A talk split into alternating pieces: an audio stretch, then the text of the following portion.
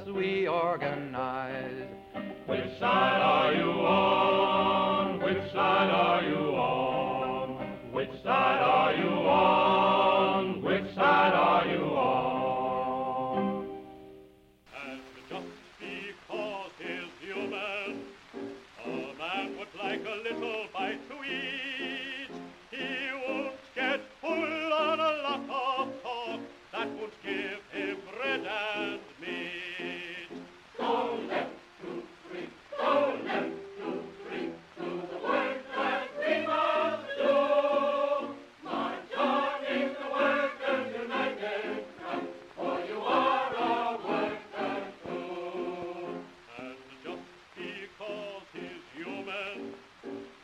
doesn't like a pistol to his head.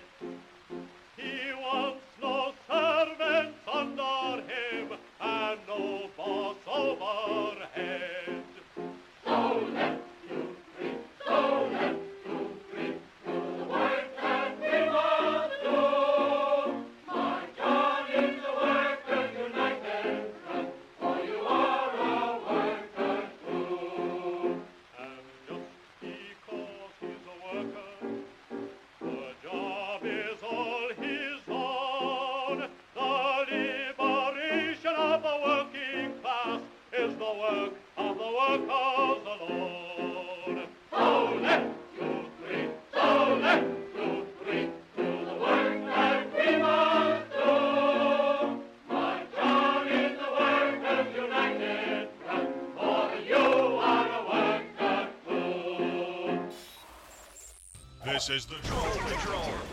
Live. With Justin Freakin'.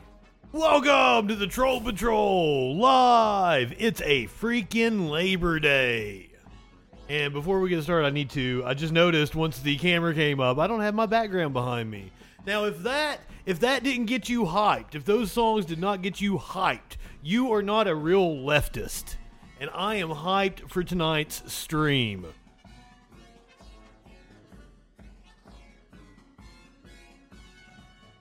Cause this, this is what a real leftist does. We are going to talk about the labor movement in the U.S. We are going to watch a UAW little short uh, mini documentary about the history of the labor movement here in the U.S. We're going to get Biden's speech uh, from earlier today, his Labor Day speech. Uh, I'm going to explain to you what the three songs that you heard during the countdown are, the history behind them. They are all three very significant. You are hearing the instrumental version of the Workers' Front song right now. You heard the one with the uh, you uh, the English lyrics, the U.S. lyrics, the English lyrics during the countdown. I'm not high enough for this shit. And we're gonna hear from Dark Brandon. Unfortunately, I was looking for something Bernie Sanders to play. Uh, Bernie had a like a history of the labor movement, but it was just like professors talking on Zoom, and I was like, I would like a little more uh, substance to it. You know, I want something that's a little more uh, has video and narration, goes into the real history of the labor union. I found one by the United Auto Workers. We're going to watch a United Auto Workers piece about the history of the labor movement. Looks like it was done in the 80s or the 90s. Here is your meme for the day. Oh, I didn't even notice I didn't change the overlay on the intro. Here's your Labor Day themed intro. Oh, Sky Comet. I am so sorry. Justin's not a commie. Justin's not a commie. Now, you might not be able to tell. Yeah, if you live with her, oh. Isolate as best you can, but like that shit, it circulates through the air vents and stuff. It's almost impossible to avoid. That's what, now that I, I live with someone who is a nurse. uh, I I'm a little more open to getting things, especially like we're, we're constantly smoking with each other. So I don't want to do that. That's not fun. I don't want to make a Sky Comet dies of COVID watch. Oh, that that would bum me out. You're not a person that we're actually wanting to die with COVID. I I, don't want to call this a meme. I I I guess you could call it a meme. It's a two panel meme. It's just two uh, scenes from Frasier. I believe Frasier. Frasier. I mean, I didn't know Sky Comet. Maybe you want me to go hop on the After Effects and, and put it together. I actually we we had I had to change the graphics so often that I did make it into a file where I could change it easily and just put anybody's face into it and change. I did make it to where I could just like it was a template to where I could just change out the name really fast. But the meme, the meme is just two panels, it's two scenes from Frasier. Frasier, I think it's Frasier. It is Frasier, right? Somebody, somebody correct me. I've never watched Frasier. That is uh, Kelsey Grammer on the top, saying you're fired. His producer that's in the booth holds up a Manila envelope that says I'm union. Means she ain't fired.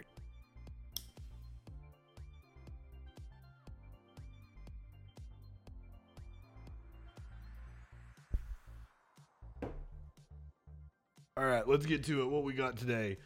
Told you I'm going to run down what the three songs we heard at the top were. We're going to hear from Noam Chomsky. I don't know. I might not play this. This is from like 15, 20 years ago. I don't know that what Noam had to say in the in the mid 2000s has any bearing on what's going on now. But it might be a it might be nice, it might be neat to look at what he felt about the labor movement when it might have been at its lowest point. Now we're seeing a revitalization.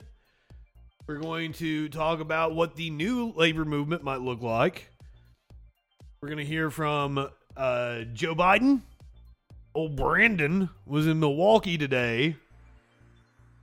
We're going to hear about how labor laws are stacked against workers, and then we are going to highlight workers across the country. UPS workers are ready or poised to strike. It could be one of the largest strikes in the history of the country.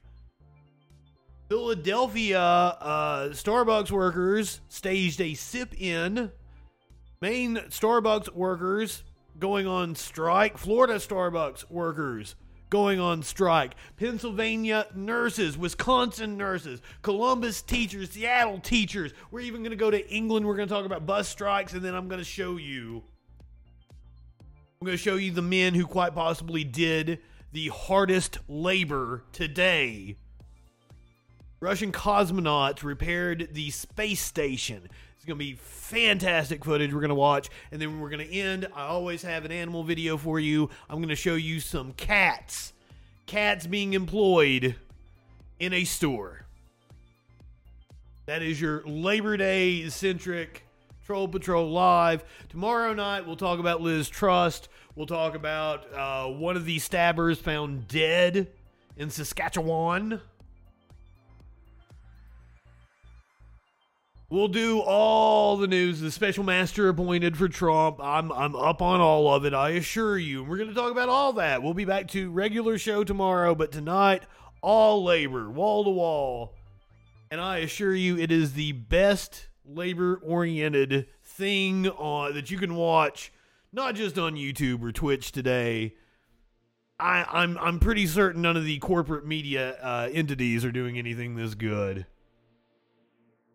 We're going to start off with the history of some of the songs that you heard.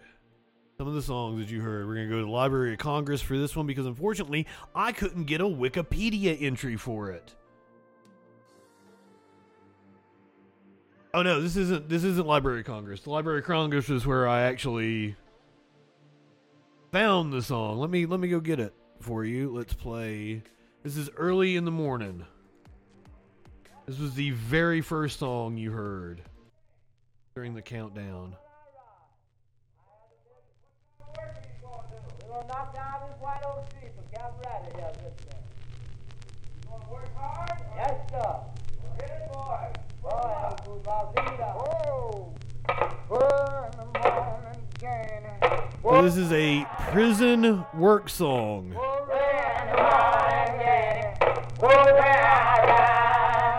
It was sung in Parchman Farm, the Mississippi State Penitentiary, and recorded by Alan Lomax. That's actually the version you are hearing right now. Mark's Troll Emote is coming at you if Twitch approves that. They've been cracking down on political. They they wiped out all of they they wiped out Nancy Pelosi. They wiped out Troll Biden. It sucks.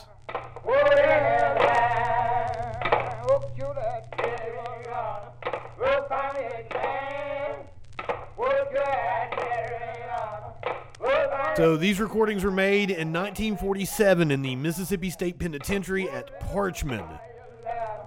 The singers were all black prisoners who, according to the practice of Mississippi, were serving out their time by working on a huge state cotton plantation in the fertile Yazoo Delta.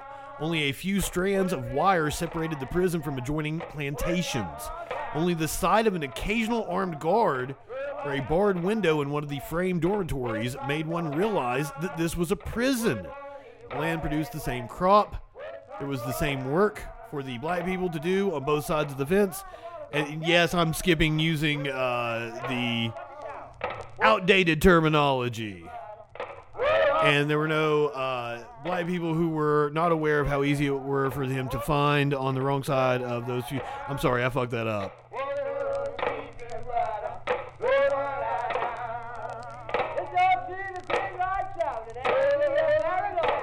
So the custom of work song singing was dying out by 1947.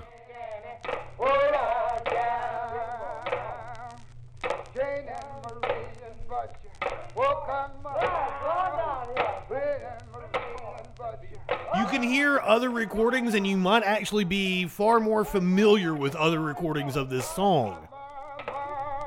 It has been sampled many a time in rap songs, too. Drake. Drake, good evening. Good evening or good morning. Good morning, wherever you may be.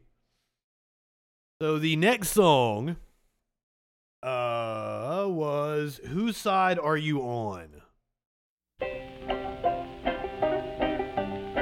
Which side are you on? I'm sorry, I fucked that up.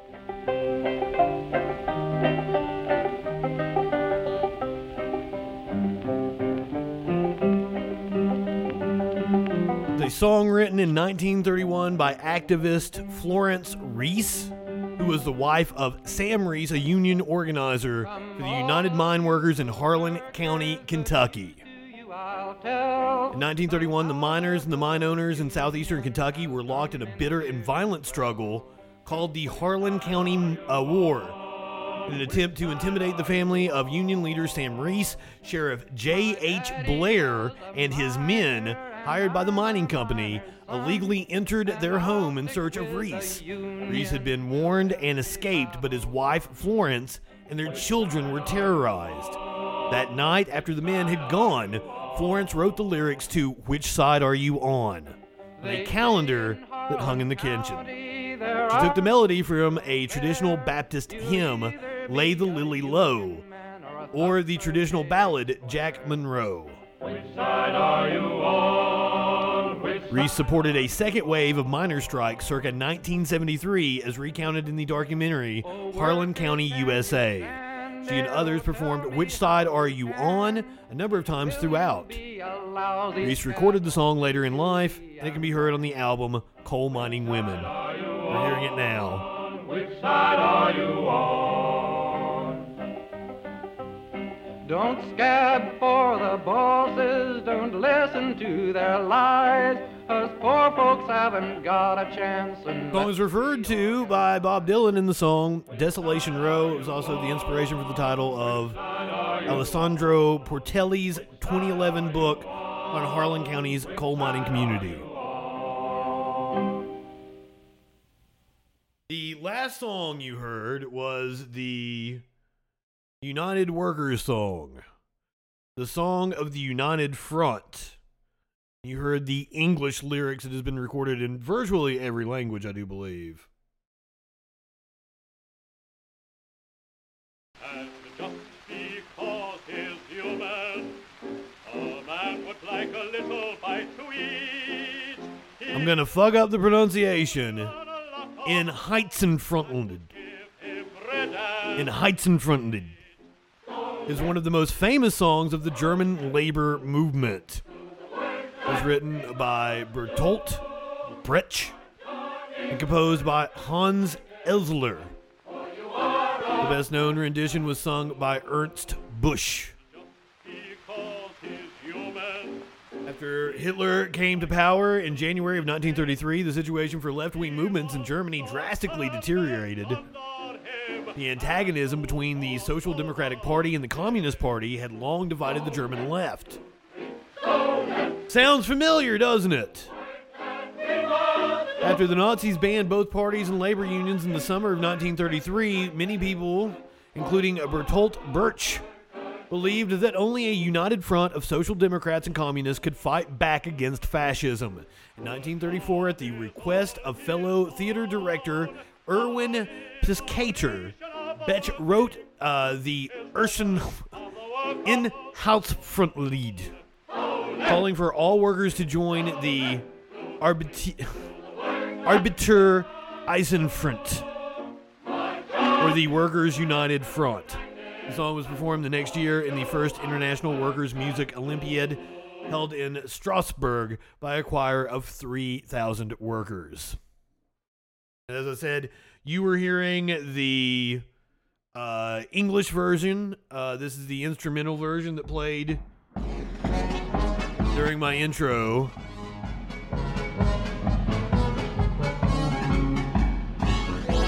I I could not get Ernie Ford in because I don't I do not believe I can get that in without uh, violating a copyright. Sorry, sorry.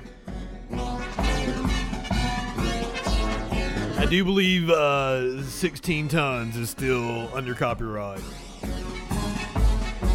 I can still get my 14 cents from YouTube playing all the songs I've played you.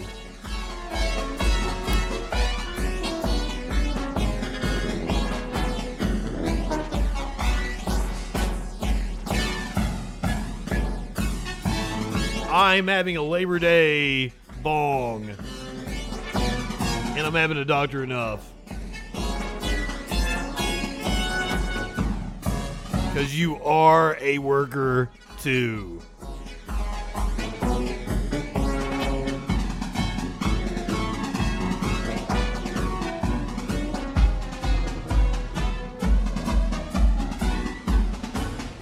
Seriously, all of these songs have made me incredibly hyped.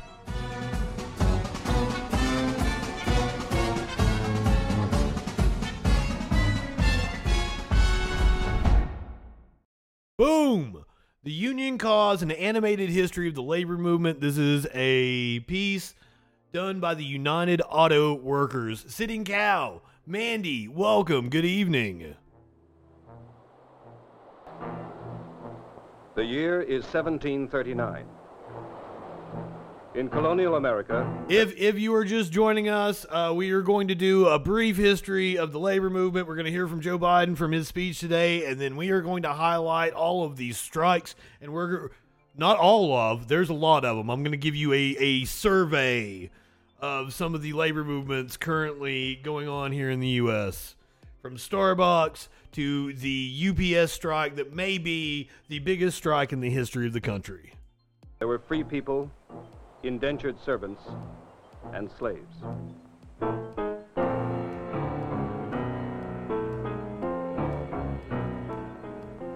Six to nine British pounds bought a man or a woman without skills for a four-year period.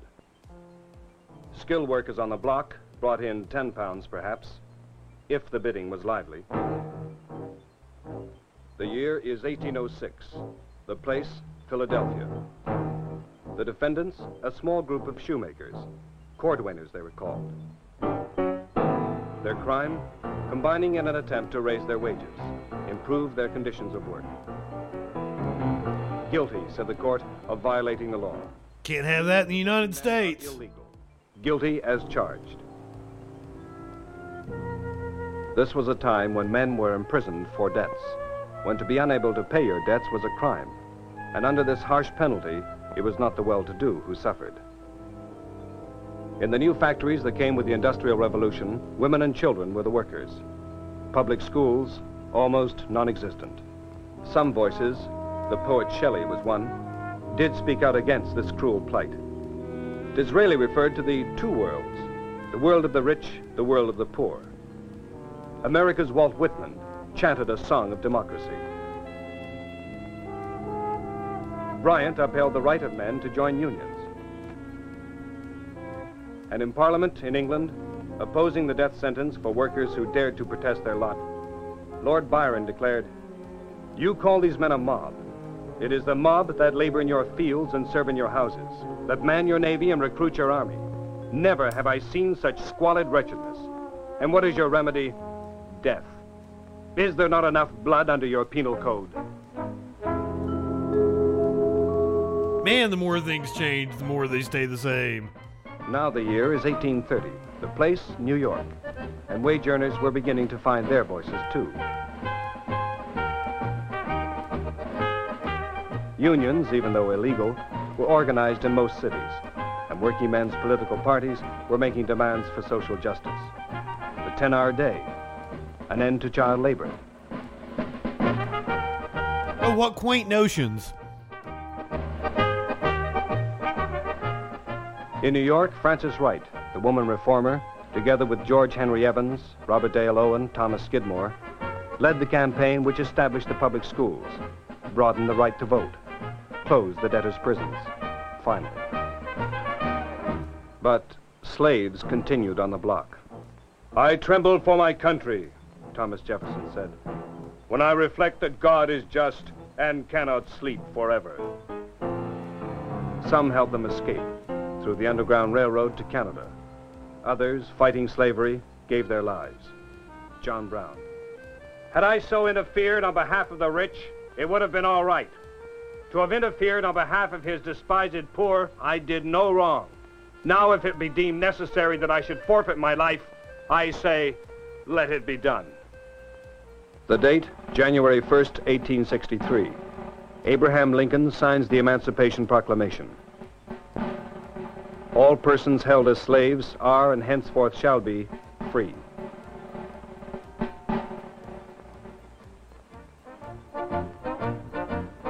Distant dreams of the youthful American labor movement beginning to come true.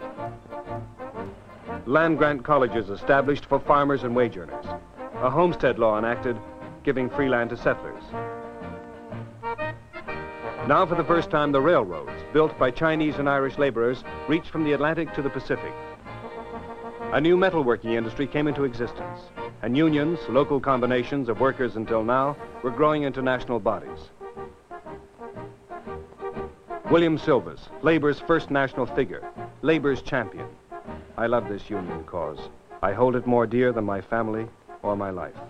I'm willing to devote to it all that I am, have, or hope for in this world. And this union cause thrived.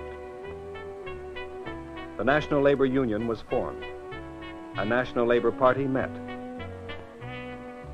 Then, Whose side are you on? the crash, the hunger and violence of the great upheaval, strikes by desperate men, and state troopers called out to break them. In Pennsylvania, Irish immigrant miners, denied the right to belong openly to legal unions, had organized a secret society, the Molly Maguires, to protect their claims to justice as workers. The evidence on which 10 Mollies were convicted was found to be false. 75 years after they had gone to the gallows and were hanged. To be false 75 years after they were hanged. Powderly to the annual meeting of the Knights of Labor. Their creed, universal brotherhood. And in 15 years, 700,000 members had rallied to that idea. The Knights launch a nationwide campaign for an eight-hour day. Then at Chicago, May 4th, 1886. Four men killed by armed strikebreakers at the McCormick Works plant. In the evening, without warning, police attack a workers' protest meeting. There is shooting. A bomb is thrown. And before the clash is halted, 10 lie dead, a 100 injured. Six years later, the innocence of the Haymarket anarchists was revealed. But again, too late for the executed. And for the Knights of Labor, destroyed with them. The first Labor Day. And to lead the March of Labor with the first plan for successful union organization, three men appeared. Samuel Gompers, earning his way as a youth, reading books aloud to cigar makers while they listened and worked. The other two, Peter McGuire of the Carpenters Union, Otto Strasser of the cigar makers. Said Strasser, we have no ultimate ends. We fight only for immediate objects.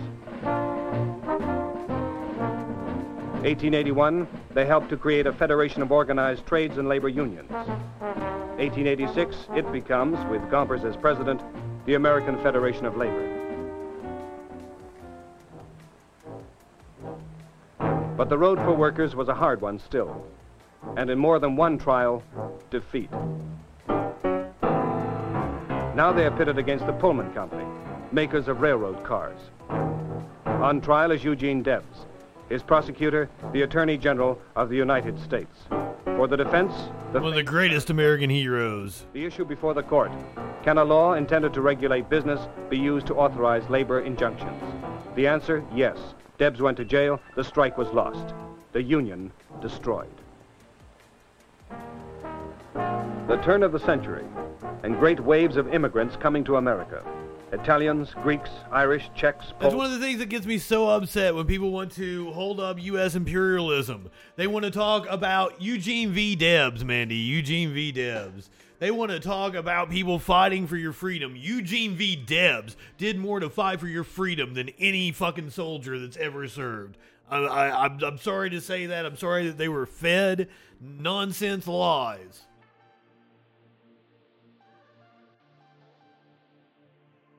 Debs is like one of the greatest American heroes. Poles, Romanians, Russians, Jews, a million a year. Seeking freedom, they found slums. Seeking wealth, they found the sweatshops. But if justice did not walk their streets, Jewish immigrants found they could work for it through the garment unions they organized, enriching practical union goals with a new sense of industrial and social democracy. The turn of the century. Pope Leo XIII emphasizing the right of workers to join trade unions. President Teddy Roosevelt warning of the growing hold of monopolies, urging their regulation. J.P. Morgan, banker, putting together U.S. Steel, International Harvester, the great corporate trusts. William Haywood, head of the IWW, the industrial workers of the world, the Wobblies, organizing the unskilled. Henry Ford, engineering the modern assembly line, applying Nazi. the principle of mass production. John Mitchell, Man, they left that part out, didn't they? United Mine Workers Union. These were among the dominant figures. The 20th century opens. Labor force, 29 million. The work week, 57 hours. Average weekly wage, $13. Out of the locomotive repair pits came the Machinists Union and the Murray Hill Agreement, one of the first national contracts, establishing the nine-hour day. Another step towards the eight-hour day that the Knights of Labor, a generation earlier, had sought in vain. We need to be working toward a four uh, four day work week at this moment. The winds were foul, the work was hard, from Liverpool docks to Brooklyn Yard. Leave her, Johnny, leave her. But Johnny couldn't leave her, under the law. In 1895, Congress had reduced the penalty for desertion, made it illegal for officers. I personally would like to see the cap at 24 hours. I would like to see a 24 hour work week. Now, however you want to delve that out, that's that's up to you, right? So if that's in three days, if that's across five days, blah blah blah. That's up to to that's between you and your employer. I want to see a 24 hour work week. And what that does is makes labor far more scarce and drives up the cost of labor. So like it's gonna be a hard uh, fight to get that, but we should we should definitely fight for it. Don't stop until we get a zero day work week. Absolutely. to beat seamen.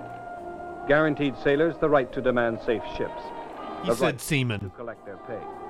But the Supreme Court said the law was unconstitutional. I'm like we've been far too serious on it. We've we've spent like the last 15 minutes being really serious on this show, so I felt like I had to like say something, you know, childish. Up yours, woke moralists. We'll see who cancels who. But also, I'm glad I'm glad I played this, and I'm glad it was good because I didn't watch it before I played it on the show. It could have sucked, but like it has been really informative. A law forbidding child labor was unconstitutional. Oh my god! After 20 years pleading, Andrew Furuseth, head of the Seamen's Union, won a hearing before Congress. And the La Follette Act of 1915 ended slavery aboard. He was the head of the Seamen's Union. You live in sexual anarchy? Sorry, let's go back. I was talking there. The Knights of Labor, a generation earlier, had sought in vain. The winds were foul, the work was hard, from Liverpool docks to Brooklyn Yard. Leave her, Johnny, leave her. But Johnny couldn't leave her, under the law. In 1895, Congress had reduced the penalty for desertion, made it illegal for officers to beat seamen, guaranteed sailors the right to demand safe ships, the right to collect their pay. But the Supreme Court said the law was unconstitutional, just as it said a law forbidding child labor was unconstitutional.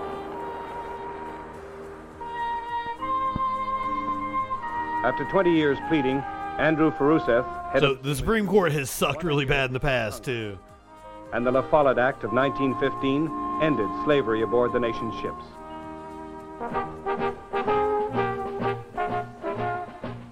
Nineteen twelve, the Clayton Anti-Monopoly Act. The labor of a human being is not a commodity. 1916, the Adamson Act. This is the Union Cause by the UAW. eight-hour day for the nation's Here's the link. The new freedoms advocated by President Woodrow Wilson. A war labor board gives workers the right to organize. Power to the seamen indeed. 1918, the First World War ends. But in 1919, no peace in the steel towns. Living in hovels, pitifully underpaid, exhausted from an endless 12-hour day, sometimes seven days a week, once again the men sought deliverance through a union. 24 craft unions banded into a single committee. Responding to appeals in 29 languages, 100,000 workers flocked to join within a year. But the companies refused to negotiate. Said the New York World, the Pennsylvania State Constabulary, the dreaded coal and iron police, has been concentrated. I'm not exactly sure what year it was done. I guess the 80s. I don't have a, uh, a, a like an exact date, and it doesn't look like I have a link to an external site. Did that We command. might we, we might get we might get a date at the end. In the end, violence. The strike lost. 20 dead, 18 of them union members. Said a Protestant church commission, U.S. steel is too big to be beaten by 300,000 workers. 1920, the labor force, 42 million. The work week, 50 hours. Average weekly wage, $35. 1924, for the AFFL, a difficult period. Corporations attacking with harsh injunctions, paternalistic welfare plans, employer dominated company unions. William Green, succeeding Samuel Gompers, becomes president of the American Federation of Labor. Senator Robert La Follette, Wisconsin's great progressive leader, runs for president of the United States with AFL support. Senator George Norris of Nebraska, architect of the Tennessee Valley Authority, leads a lonely struggle for public use of national resources. He and New York Congressman Fiorello LaGuardia draft the Norris LaGuardia anti injunction law, ending the use of federal courts to deny workers their rights. October 29, the stock market crash, and by 1930, the Great Depression had set in. Herbert Hoover in the White House. Of a labor force of 49 million, 16 million unemployed. Average weekly wage for those with jobs, $23.25. For the others, the breadlines. Factories stood empty while hungry men searched for work, and on farms, the food surpluses rotted. Communities of shanties, Hoovervilles they were called, sprang up on the outskirts of cities. And here, in the most degrading squalor, families lived. By 1932, the Depression found millions facing foreclosure. Desperate, demanding jobs and relief, hunger marchers, needy war veterans converged on Washington. A grim administration reacted. It ordered federal troops to drive them out with bayonets and tear gas. Then, at the edge of disaster, with a banking system in collapse, a new deal. We have nothing to fear but fear itself. President Franklin Delano Roosevelt proclaimed at his inaugural. In the rebound of spirit, a million and a half workers joined the labor movement within the first six months. Along with the New Deal came industrial unions, organization by industry, not only by craft. Led by John L. Lewis, the CIO was born, the Congress of Industrial Organizations. The miners, the garment workers, the printers, the oil workers, and the newspaper men led by Heywood Broun, whose writings articulated the hopes of working people. Surveying the ferment among industrial workers, John L. Lewis declared, He is a madman or a fool who believes that this river of human sentiment can be dammed. December 1936, telegram to Governor Frank Murphy, Lansing, Michigan. We, the workers, have carried on a stay in strike over a month to make General Motors obey the law and engage in collective bargaining. Stop. The introduction of the militia, sheriffs, or police with murderous weapons will mean a bloodbath of unarmed workers. Stop. We have decided to stay in the plant. Stop. Corporation spokesman demanded that Governor Murphy order state troops into Flint to drive the men out with bayonets. Instead, he used them to maintain order while union and company negotiated. Finally, in mid-February, Murphy's Lincoln-like patience prevailed. An agreement was reached between a new union, the UAW-CIO, the auto workers, and General Motors, America's largest industrial corporation. When the wave of sit-down strikes had subsided, industrial unions were firmly seated at the bargaining tables. Almost. Almost. Here in Chicago, on a sunlit Memorial Day morning, a peaceful parade had formed to demand that Little Steel recognize the right of its employees to belong to a union. The huge steel companies, called Little Steel, had continued to defy the law, refusing to negotiate through a union. Their defiance erupted in bloodshed. In Chicago, on Memorial Day, 1937, 10 men were killed, all union members, dressed in their Sunday clothes, all shot in the back.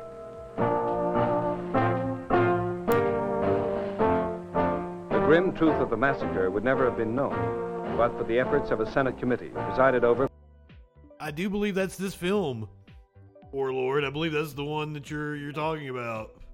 I believe this is the film to accompany that booklet. What year was it? Did you find out? Good evening, Cicero. Happy Labor Day to you. As you can tell, uh, I am decked out you missed the songs from earlier. I highly recommend if you guys didn't catch the whole show, go back. I fucking loved the the history lesson with the songs we listened to. And now we're watching this video by the UAW. It's a little 20 minute uh, summation of the union cause in uh, the U.S. The show's going to get a lot more Troll Patrol ish uh, the further we go on. We're going to get to the news here in a little bit, but it's all labor news tonight for this Labor Day special. By young Bob LaFollette, investigating corporate violations of civil rights. From such disclosures came the New Deal reforms, the Social Security law, pensions, unemployment insurance, a ban on child labor, the eight hour day and the five day week, and at last, the Wagner Act. So, Cicero, I don't disagree with your sentiment, but like, we're fucking celebrating labor over here. We're celebrating labor over here. It just says produced decades ago. Oh, shit. It could have been the 60s or 70s. It very well could have been the 60s or 70s. Guaranteeing workers the right to belong to unions, to choose in government supervised elections the union to represent them. By 1941, Ford and Little Steel were finally brought under the law. The labor force had grown to 53 million, and union membership, 14 million men and women working under signed collective agreements.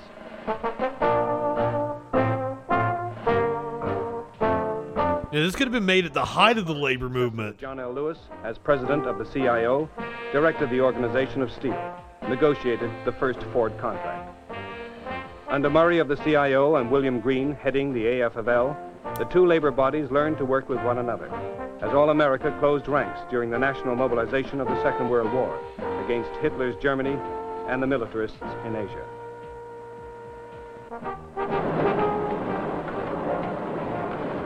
On the home front, Union members turned their energies to the national emergency. In the shops and factories of America, production soared. So yeah, there's the booklet if you guys want to check it out. Wage earners, ordinary men, free men, purchased defense bonds, donated to blood banks, helped organize industry councils, participated in rationing boards and economic councils. Uh, yeah, it does take balls. And that's one of the things Well, I'm, I am so proud. I am from Appalachia. I'm so proud of the history. Uh, like you see me wearing, I'm wearing the red bandana on purpose. The miners wore red bandanas to signify who was a commie in the mines. Those are my ancestors that stopped uh, the Pinkertons, the coal companies, from being able to repossess uh, houses. They fought the law.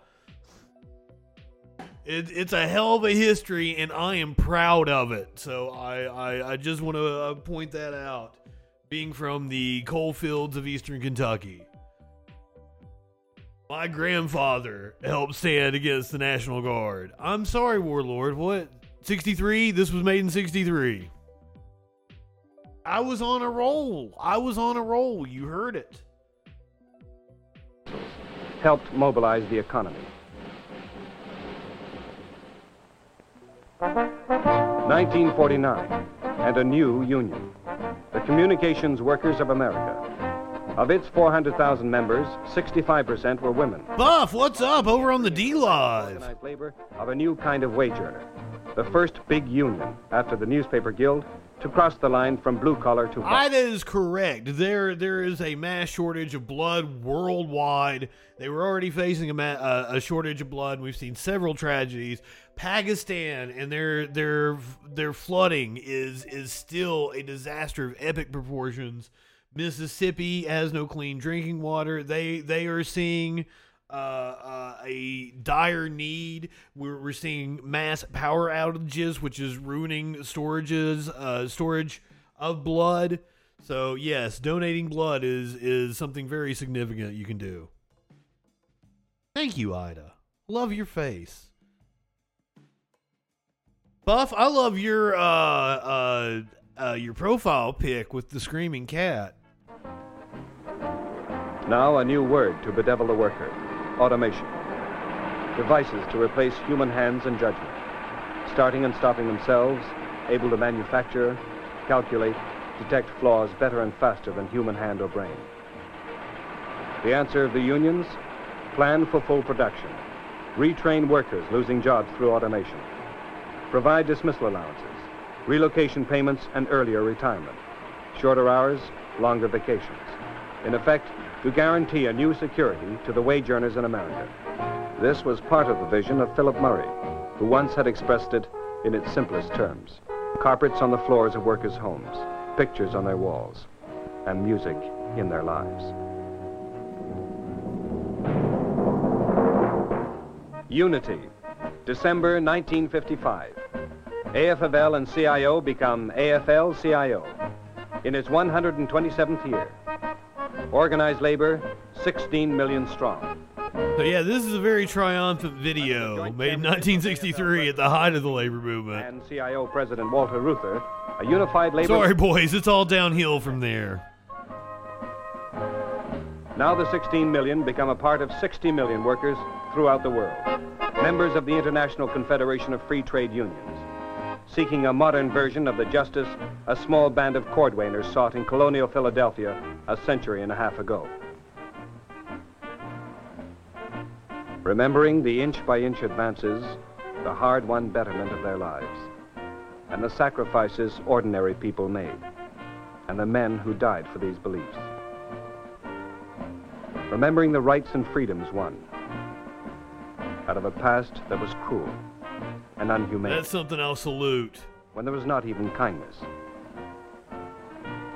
Aware of the bright futures and remembering still Ain't gonna salute your fucking flag. to all those nameless men who loved this Union cause. But I'll salute workers.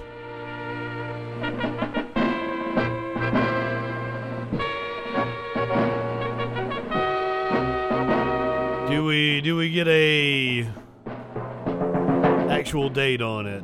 Once again, the materials are from 1963 apparently. I think that would match up with the production value.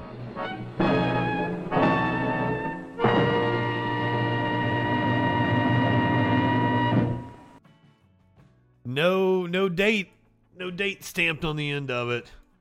It's timeless. Things will never change with the union movement. Noam Chomsky had thoughts on the labor movement in the U.S. I think this is from. It doesn't say, but I want to date it uh, sometime in 2003 to 2007 time period, and you guys can The United States has an Tell me what you think. unusually violent labor history by comparative standards. So workers are being murdered here into the 1930s. This is something that was unheard of in Europe or Australia. In fact, right-wing British newspapers like the London Times in the 1920s were, just, were reporting back and just appalled at the treatment of American workers. You just don't do that, you know. And in fact, the American labor movement, which was very vibrant and lively, was practically dead by the 1920s. It was killed off by the Wilson Red Scares. Uh, so it was almost it was almost dead. There's a great book on labor history by David Montgomery, one of the great labor historians, died recently. It's called something like The Fall of American Labor. And he's talking about the 1920s. I'd been a bit very sprightly young whippersnapper. by 1920s. Well, if you've seen any of his recent interviews, I mean, like he does look sprightly and young comparatively.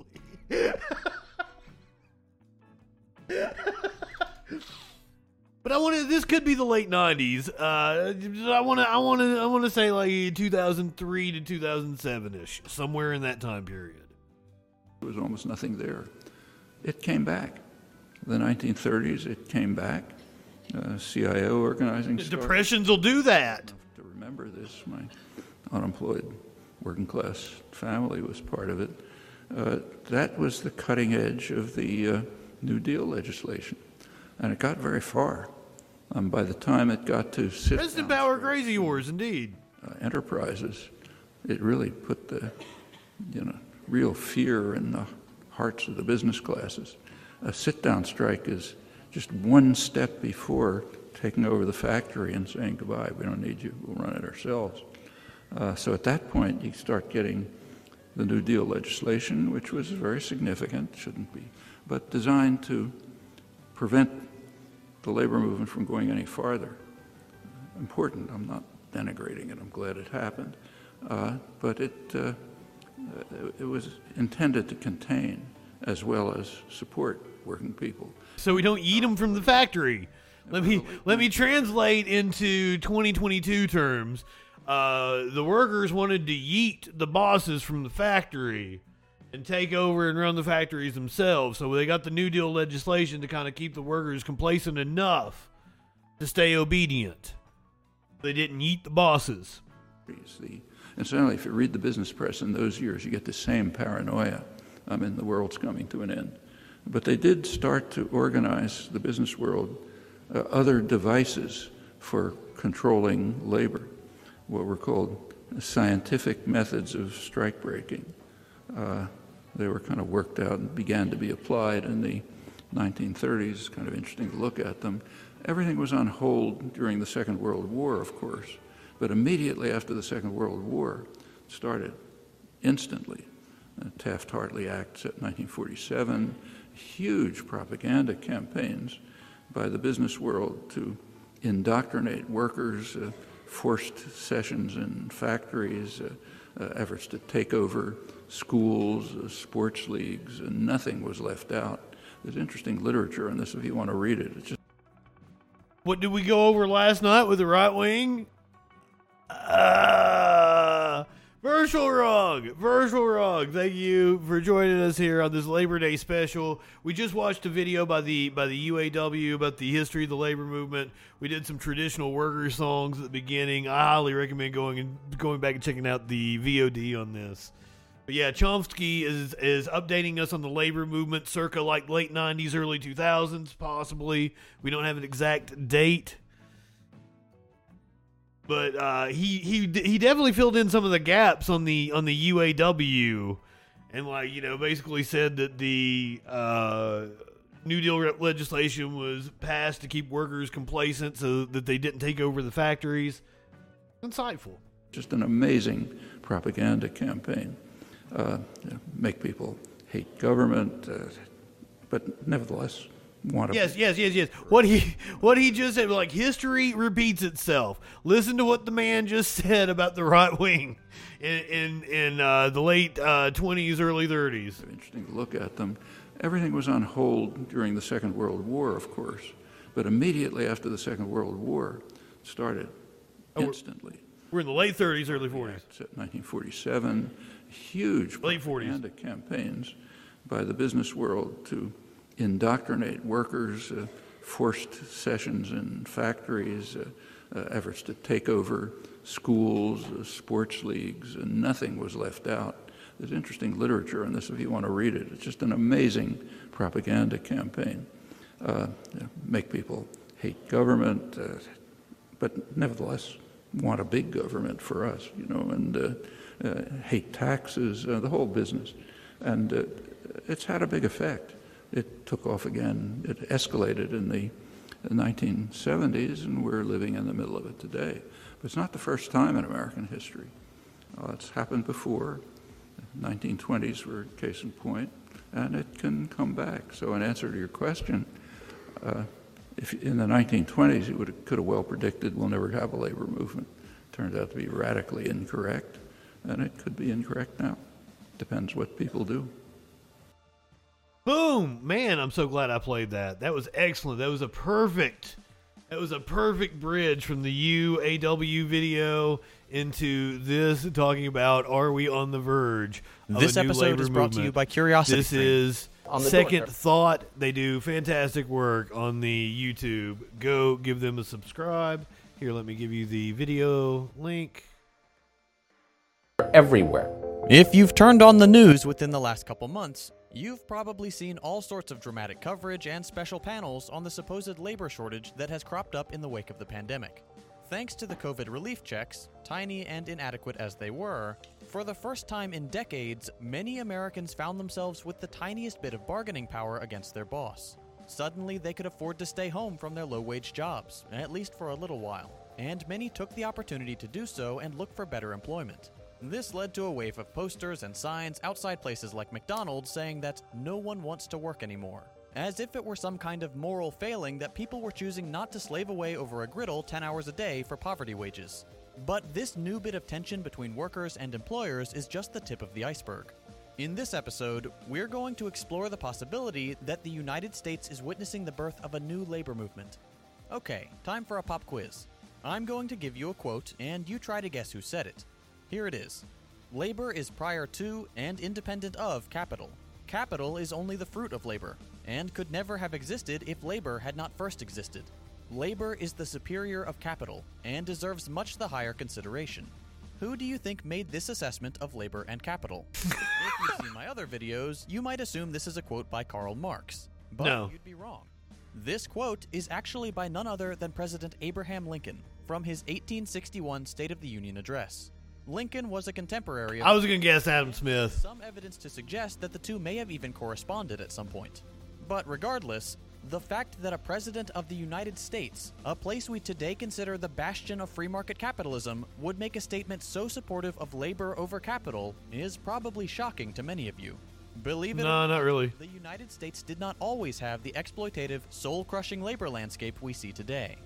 I knew Marx and Lincoln were pen pals, actually. When workers had actual bargaining power, where they could come together and say to their boss, hey, we've got some demands, and the boss would have to work with them. Today, that kind of relationship is nearly unthinkable. The barest hint of unionization in the workplace is often grounds for termination. Benefits Yeah, yeah, you're gonna you're gonna see an example of that, I do believe, pensions, vacation time, in the news portion of tonight's show. leave, a company car, a fair wage, all relics of a bygone era, consumed by the all devouring ideology of cost cutting and maximizing profit. Of course, executives never feel the sting of these measures. In fact, their compensation has only continued to grow, to the point where wealth inequality is now just as bad as its peak during the Gilded Age. These days, many workers This dude's a commie. they're not even considered employees. The gig economy has drastically changed the way we look at work. And as of the latest available data, 36% of American workers have turned to gig work to make ends meet. Combine the lack of livable wages, increasing rates of depression, lower life expectancy, and rock bottom job satisfaction rates with a global pandemic, and you've got the perfect storm for a renaissance of class consciousness and labor activity. While it may not seem like much to the untrained eye, over the past year we have seen workers taking the very first steps towards fighting for better conditions. One of the most important developments has been the resurgence of the labor strike in various industries as a tool for forcing change. For example, gonna see some strikes a little later on in the show. we saw strikes among nurses, teachers, flight attendants, and auto workers, to name just a few. In each of these instances, the workers, typically unionized ones, formulated demands that would provide them with better safety measures and wage protection for the duration of the pandemic. Nurses' unions picketed for adequate PPE and better staffing to handle the massive influx of coronavirus patients. Teachers demanded that schools remained closed until reasonable safety precautions could be implemented to protect themselves and their students from contracting the disease and taking it home to their families. Have you guys noticed uh, uh, which groups of people right wing media demonize? Flight attendants negotiated for paycheck protection to be a part of the industry bailout, ensuring their economic security through the turbulent pandemic. In a time when millions of Americans were being laid off from work, many from jobs that would not survive the pandemic, union workers enjoyed a certain level of protection thanks to their bargaining power. And as such, they were laid off at a lower rate and often with job or paycheck guarantees. Doubt. hasn't gone unnoticed. After decades of decline in union membership thanks to vicious union busting campaigns and expansion of corporate power, in 2020, membership began to tick up again. 2019 marked an all time low for union membership, with an abysmal 10.3% of workers being represented by a union. In the wake of the pandemic, that number has climbed just a bit to 10.8%. While this may not seem significant, it represents the sharpest increase in 40 years. And the fact that it's increasing at all after four decades of steep decline is very promising. This increase in membership corresponds with polling that indicates a majority of Americans see the decline of unions as a bad thing for workers, and it coincides with the proliferation of labor voices on social media. But we'll get to that in a minute. One important union action that's currently ongoing, as of writing the script at least, is the impressive strike by Alabama miners who, along with miners from several other states, traveled all the way to New York City as a group to protest their unfair treatment outside the BlackRock headquarters. BlackRock is the primary shareholder of Warrior Met Coal, which operates out of Brookwood, Alabama. Warrior Met miners have been on strike for over four months now, demanding a fair contract after saving the company from bankruptcy. Back in 2016, when Warrior Met was in danger of going under, miners accepted a $6. By the way, this strike is still going on. Since that time, the company has extracted record profits from their operation, netting $309 million in 2019, while the CEO continues to pocket his $4 million salary. All of this is on the backs of the people who actually do the incredibly hazardous, backbreaking, unenviable work down in the mines. Looking for the date of this video. I Well-deserved don't see it. Has garnered very little mainstream media attention. One thing that's very important to note is that class consciousness and solidarity, the practice of standing with your fellow workers, Yeah, people are mining in Alabama, unfortunately. follow a And they got child labor too. Like fucking, it's a real throwback in Alabama. in New York looking down on the miners as a bunch of rednecks, not only their class enemy, but opposed to Yeah, their yeah, yeah, warlord. While it may be true that many of these Alabama miners espouse right-wing politics in general, if you listen to their own words about the strike, August you'll 6th, 2021, so about a year ago. Republican would support. The United Mine Workers Association president said, "We're in New York City because we're simply following the money and demanding that those who created that wealth, the miners, get their fair share of it." While Abraham Lincoln would certainly have agreed with that sentiment, modern politicians are opposed to it in every way. Boy howdy, but yeah, let me let me go ahead and highlight that this was like today in the Alabama Political Reporter. As strike stretches on, Alabama coal miners could use Democrat support. Yes, they could. National Democrats have talked plenty about supporting labor unions, but as the strike at Warrior Met Coal continues, they're mostly absent. Now, remember, the strike had been going on for months when that video was made a year ago. Still going on today.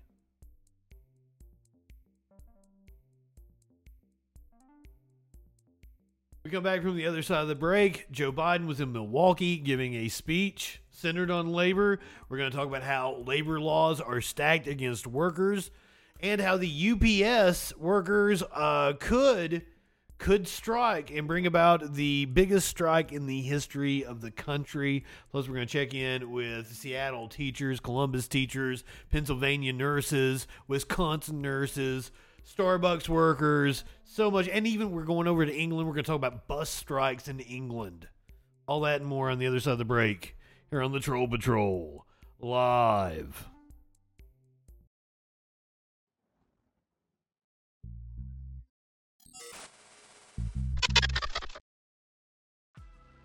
Hi, I'm Justin Freakin.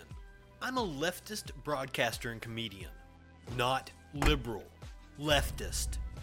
And despite what you may have heard from right wing propaganda, George Soros isn't handing out Soros bucks and funding people like me. There are no Koch brothers, Mercers, or any number of right wing think tanks funding content on the left side of the spectrum the way they fund people like Ben Shapiro, Dave Rubin, and Dennis Prager. And YouTube doesn't monetize videos that are controversial or deal with politics unless you're someone like Steven Crowder. So this is an ultimatum. Become a patron. Support my Patreon, or I'm going to become a right winger and get some of that easy money. You know for a fact that I could be bigger than Charlie Kirk or Jesse Lee Peterson. Amazing! All I have to do is talk about how I used to be an SJW snowflake, but the left went too far with their cultural Marxism, and Republicans are stupid enough to buy it, even though this video exists. And you know I'm right, so give me your money or I'm selling you out.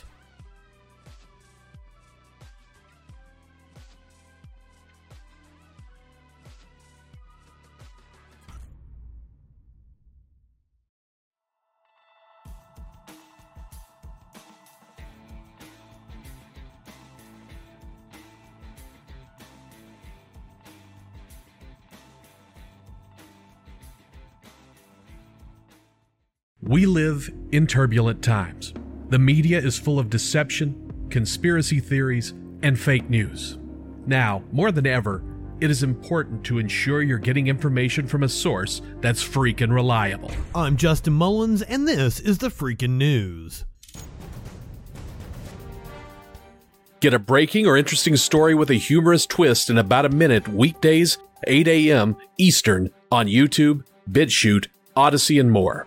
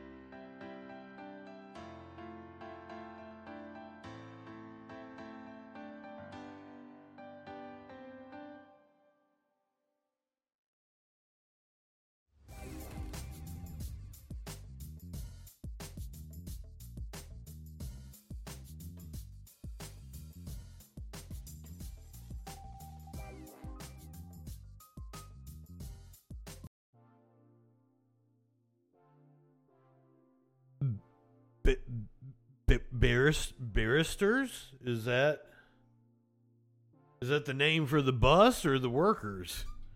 I don't. I'm a dumb American warlord. I don't know what you're talking about. Happy Labor Day to everyone, not you, working this holiday weekend. I got the story. I've got the story ready to go, but I don't know what uh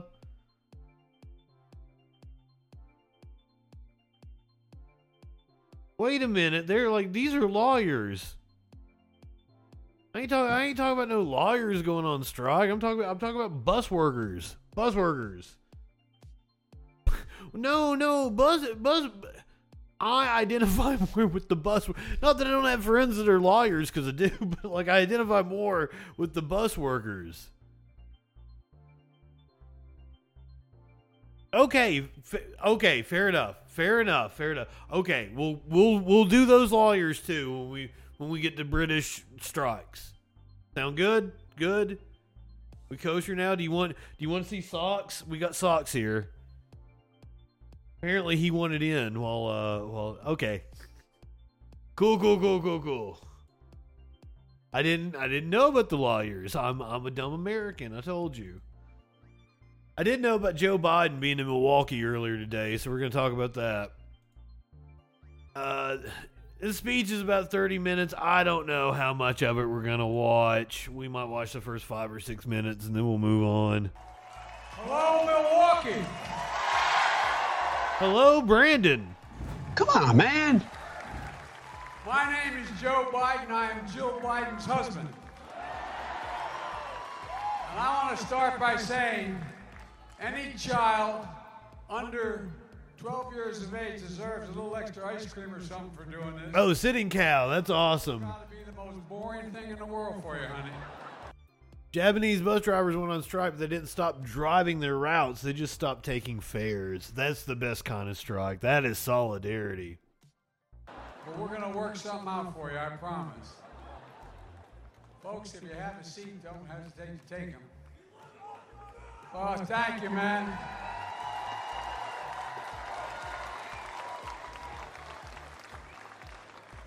Well, you know, I think this is getting to be a pretty good, uh, good year for a Labor Day.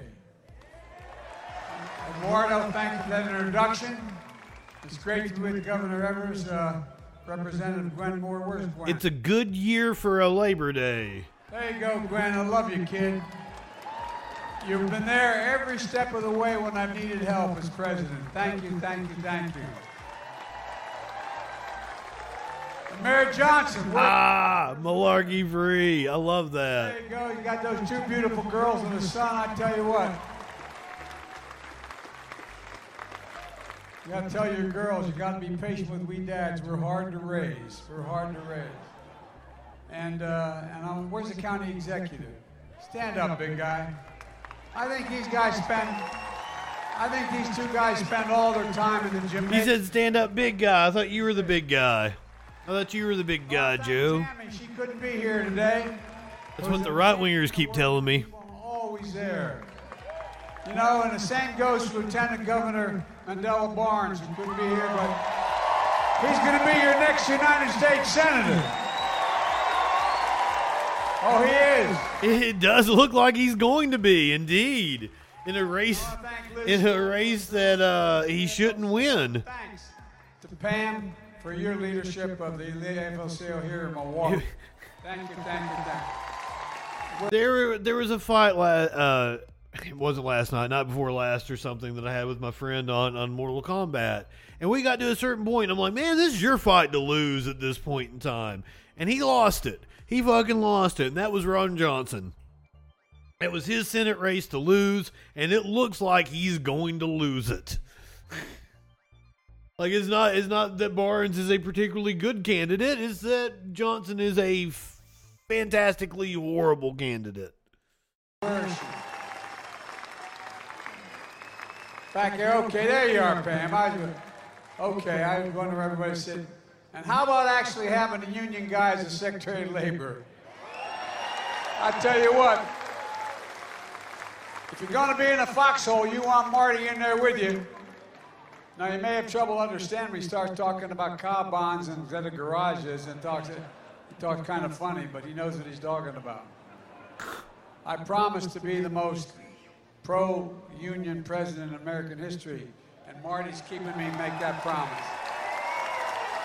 And by the way, the reason for that, I, and I've, I've had this conversation with the Business Roundtable and all the major chambers of commerce, it's not just, just that I think that it's important that people get a shot. But look, the reason why, the reason why businesses should be hiring labor folks is simple. By the way, the the Almanara crowd they asked me straight up if Jimmy Dore had a chance of winning, would I vote for Jimmy Dore or Joe Biden? And I was like, Biden easily. Come on. but like Jimmy Dore would never have a chance of winning, and they thought that was like the the biggest own they could ever have of me. So I don't know. I don't know. I don't think they're serious. You, you have, you're the single greatest technicians in the world. You're the best laborers in the world. You build the best product. In no, no, I'm not just joking.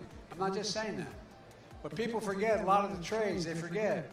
You go to four or five years of school. You're an apprenticeship. It's like going back to college. It's not like you all of a sudden just step, step in.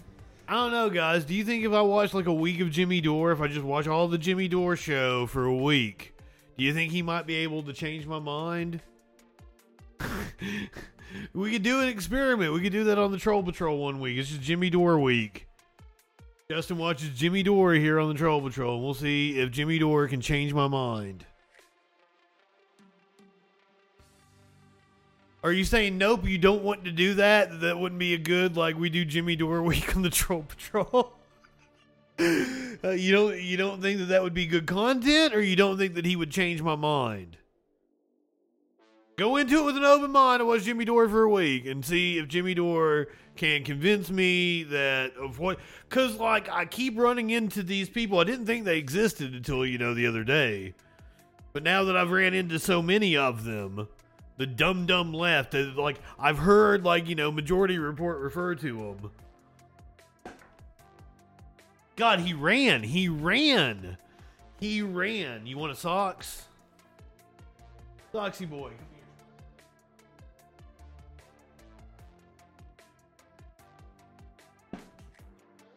Hey, buddy. Oh, oh, oh, he's upset.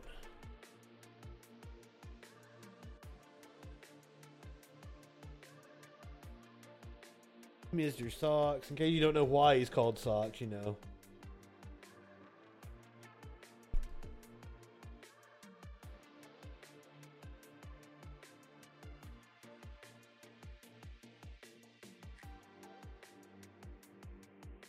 I definitely wouldn't be high enough for that shit.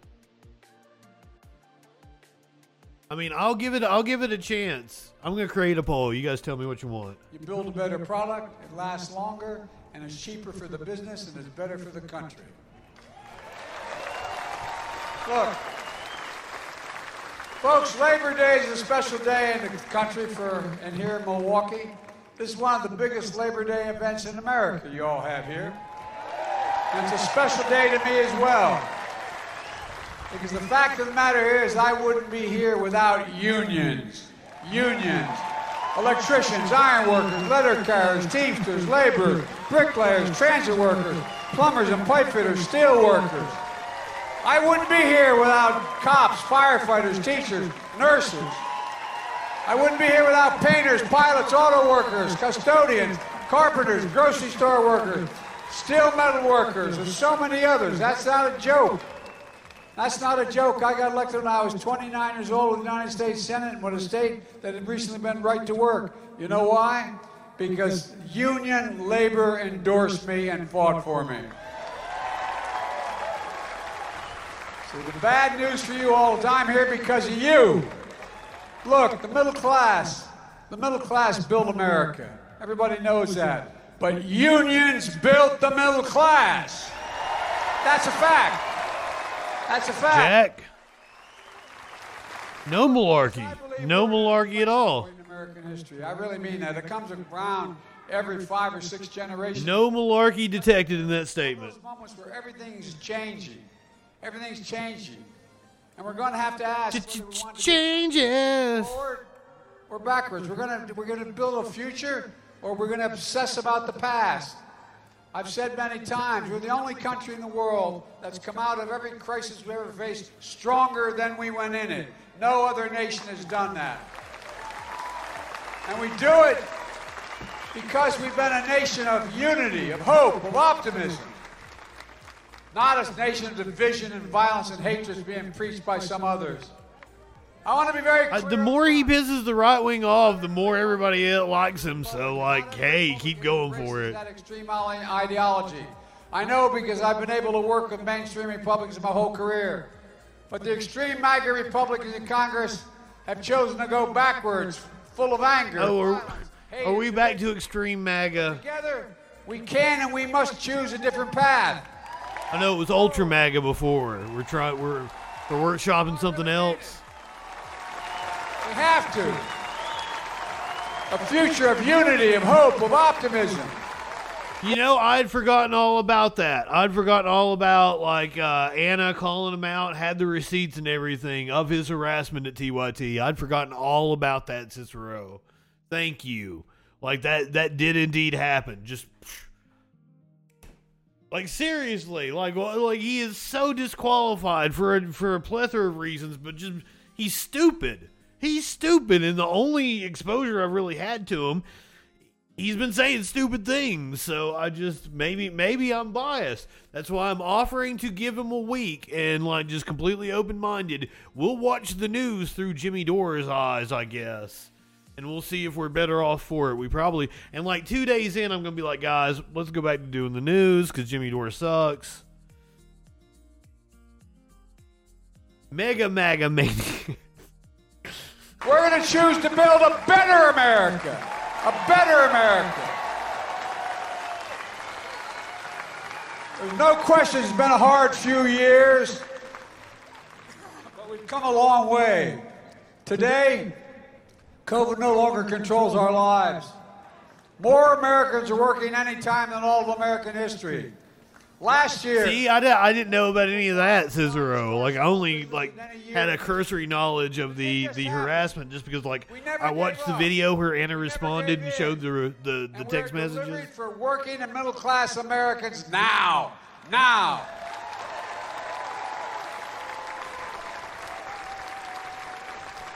Nearly 10 million new jobs, more jobs have never been created at this point in any presidency in history. Wages are up. Mantium. The big reason for all this is the American Rescue Plan that I signed into law shortly after taking office. With the help of your Democratic members of Congress, that's how we got it done. Not one single Republican vote. The plan took America from economic crisis to economic recovery. And here in Wisconsin, your governor and your mayor will. I'm gonna give him props. Okay, like when he first came into office, I'm like, you can't judge Joe Biden on what the economy is like right now. To the extent a president has any uh, influence on the economy, it takes a couple of years to see those policies in effect. And now that we're, we're like a year and a half into his presidency, and things are looking. If we don't get like mass monkeypox outbreaks, which I kind of still think is gonna happen, because I was thinking about last night, like football teams. Football teams are going to be susceptible to things like contact. Wrestling teams, like they're like that's how they're going to really get into schools. Hell yeah! And with, like we're we're gonna do all the real news tomorrow. Like it's just it's all labor tonight. But like Kiwi Farms got taken down again. They went to some Russian service and then they got taken down. I think they're gone for good now. We're gonna talk about the Saskatchewan stabber. One of them's dead. And the other one's still in the loose as of a couple hours ago before I started doing this shit. Uh, a Jimmy Dore week. Oh my god, did Warlord stack the vote again? Motherfucker. Motherfucker. Milwaukee. Use that money like it's supposed to be used. Keeping city workers on the job in the face of rising costs. Keeping streets safe by fixing streetlights. Training 130 new firefighters. Helping hire close to 200 more police officers. Not a single Republican voted for that. Not one single one. Every single Republican in Congress in this state voted against that funding. So let me remind you, I really mean it. Let me remind you, what else is in that American Rescue Plan? A thing called the Butch Lewis Act. Now look, for too long, most Americans don't know what that means. Those of you who've been driving trucks from factory to stores, bagging our groceries, building our buildings, bridges, roads, so much more. And with each paycheck you earn, the employees put money. You like stacked it both. Did you think like I couldn't see? You, did you think that I couldn't see that you contributed to both sides? Did you do that just because like because I'm like, all right, I'm gonna subtract Warlord's votes and see what really won. And and like it's one to one if I subtract everybody's votes but Warlord's. And give Warlord one vote. The one vote for Jimmy Dore is Warlord. Probably the one vote against Jimmy Dore is Warlord. money into that pension plan. But some companies didn't set aside enough money to pay for those plans. And as a result, hundreds of pensions, two to three million workers and retirees were going insolvent. Millions of retirees are at risk of losing their retirement security through no fault of your own. So with the American Rescue Plan, we passed the Butch Lewis Act to protect pensions all of you work so damn hard for. Fucking A. All right, that's enough of Brandon. Let's go back to labor. Like we, we, we got the gist of like oh, I'm the most labor friendly president. That was a low bar, sir. That was a low bar. Despite union wins at Starbucks, Amazon, and Apple, labor laws keep cards stacked against organizers. Ain't that the truth? Piece on CNN we're gonna watch here. But let, let's start with Amazon. For the first time, Cicero, I'll have to put it in the I'll have to put it in the pile. I've got uh, I've got cats. I got cats working at a store for you tonight for Labor Day. time workers just voted they want to form a union, signaling they don't think the company is doing its best by them, even though Amazon fought hard against this. Victory for the workers. Oh, that's fucking adorable. That's fucking adorable. Now, maybe you remember this all started at that Staten Island warehouse, JFK 8, that made headlines last year when one worker, Chris Smalls, was fired after he led workers on a walkout over conditions during the of the pandemic. This is kind of weird. The like, the music, the and like. Is this a piece from CNN today? It seems to be pro. but Yes, it's from today. It seems to be pro business, but yet like, the video doesn't seem.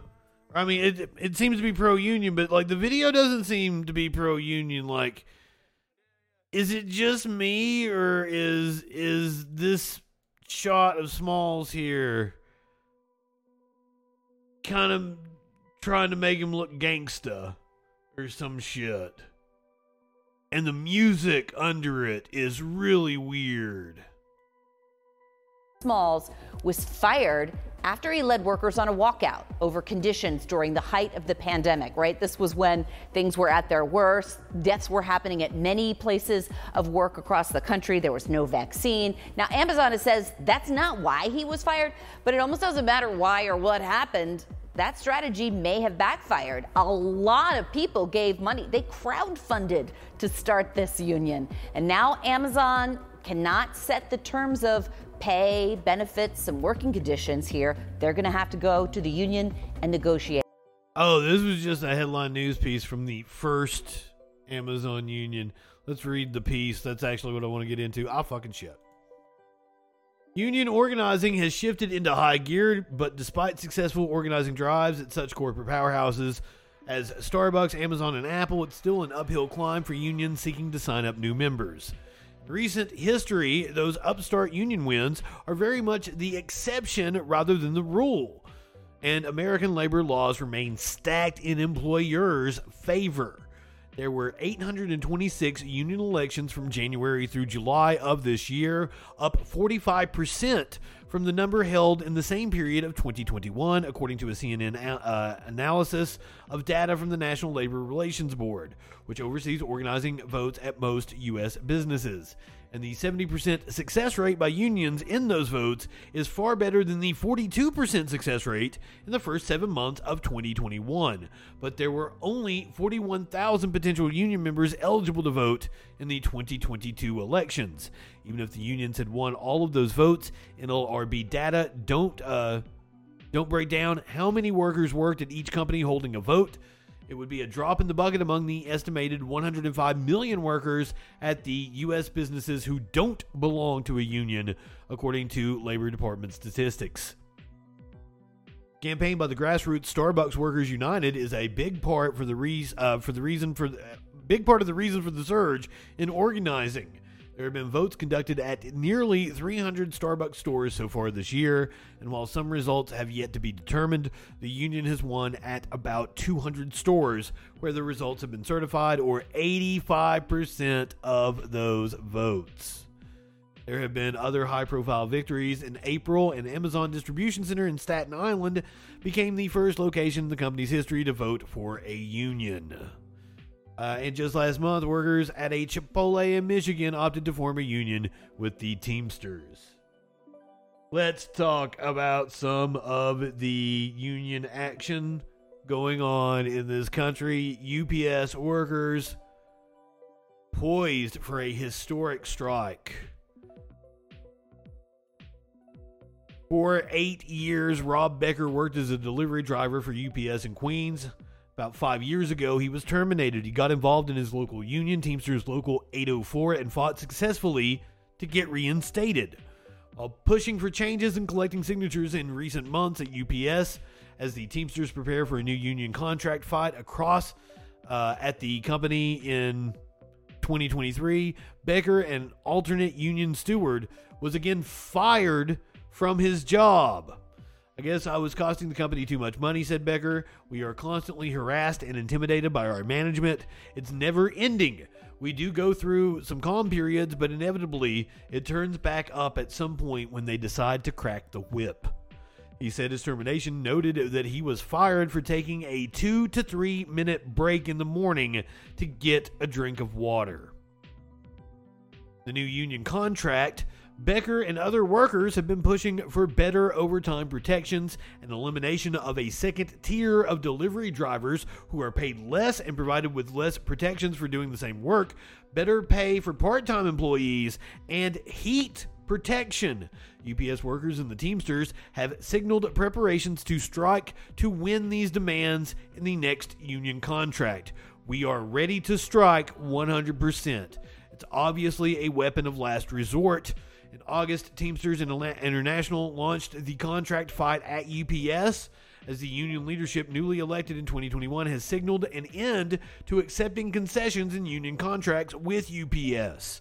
The union is fighting for the end of misclassifying workers as a means to pay them less, such as personal vehicle drivers who work as temporary contractors. They also want uh, the increasing surveillance of drivers on the job, a two tier employee system for drivers, at least a $20 an hour starting pay for part time employees, and heat protection as UPS vehicles are not equipped with air conditioning.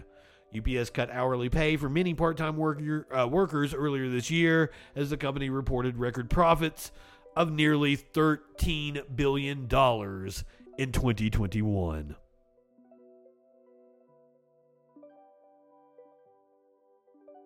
Power to them.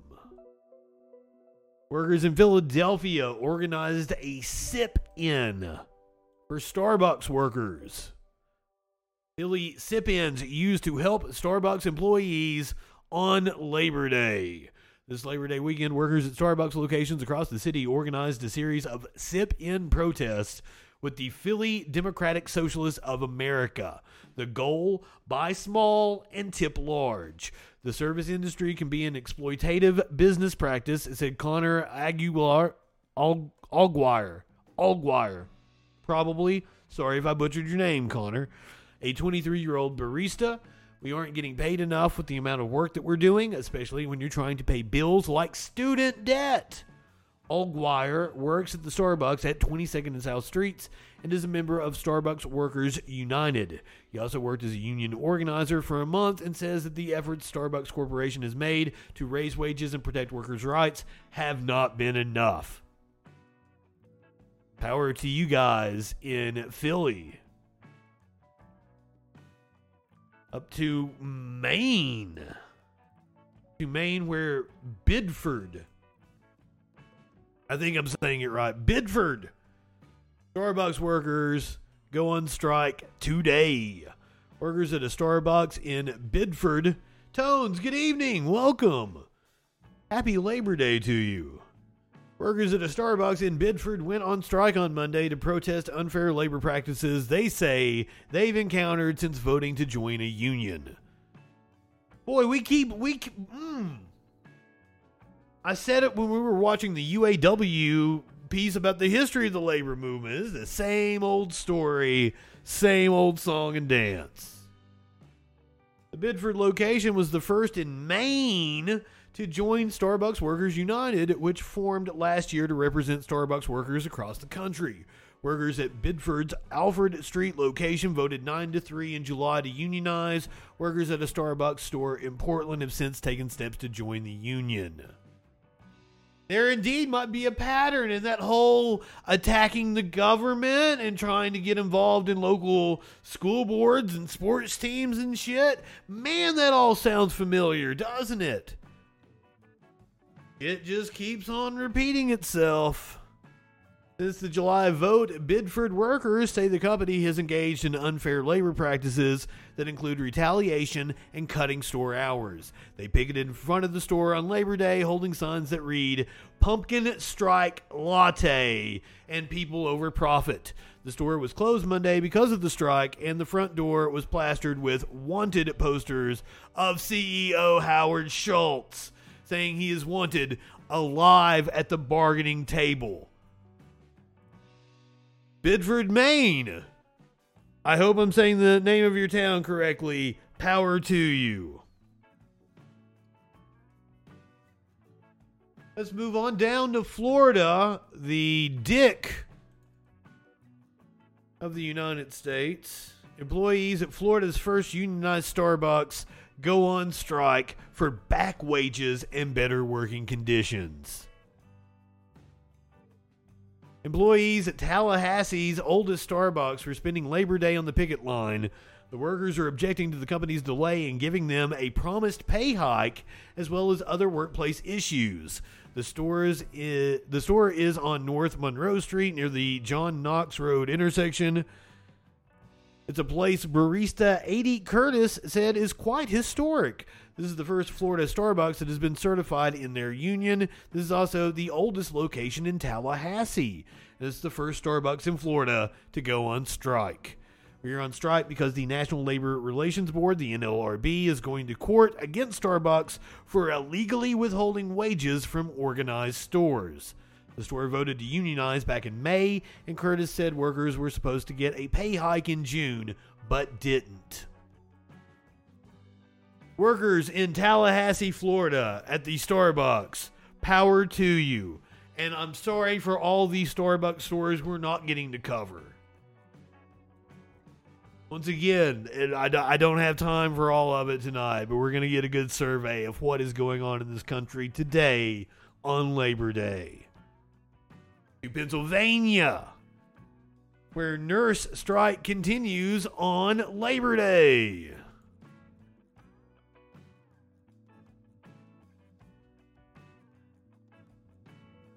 I it once again like my ad blocks seem to have disappeared for some reason. They work for a couple of days and then they come and somehow like ads come back and this is weird. picket line events as solidarity builds. And Labor Day is no exception. Our Seth Kaplan joins us live from a Cumberland County nursing home with more. Good afternoon, Seth. Hey, Kayla. Happy Labor Day. You got the power. All our friends at home watching. Yeah, this is something that used to occur with some regularity in decades past. A, a strike on Labor Day itself. Rarer now. If you look across the street, these are dozens of working home, of uh, nursing home workers rather, among the 67 who are on strike at the Gardens of West Shore, just this facility alone, among many more on strike all across Pennsylvania. And they are on strike still right now. Uh, they've been on strike since Friday. They told me they are on strike still. They didn't actually think it would come to this. Nursing home workers did get the. One of my very first news hits I ever did for a radio station. I was on the side of like this, this giant boulder had fallen and closed a two lane road. And I'm like, I'm, I'm there looking at the thing. and the uh, the the jock that was running the board back at the station was like, Justin, can you tell us about what's going on at the scene? I'm like, well, Chris, it's a giant boulder. yeah, yeah, yeah. You tell how big it is, you know, like you know now now knowing what I know, it was a it's five stories. It's taking up both lanes. They are not going to be able to clear this out today. It is, it is going to take some very large equipment to clear this road.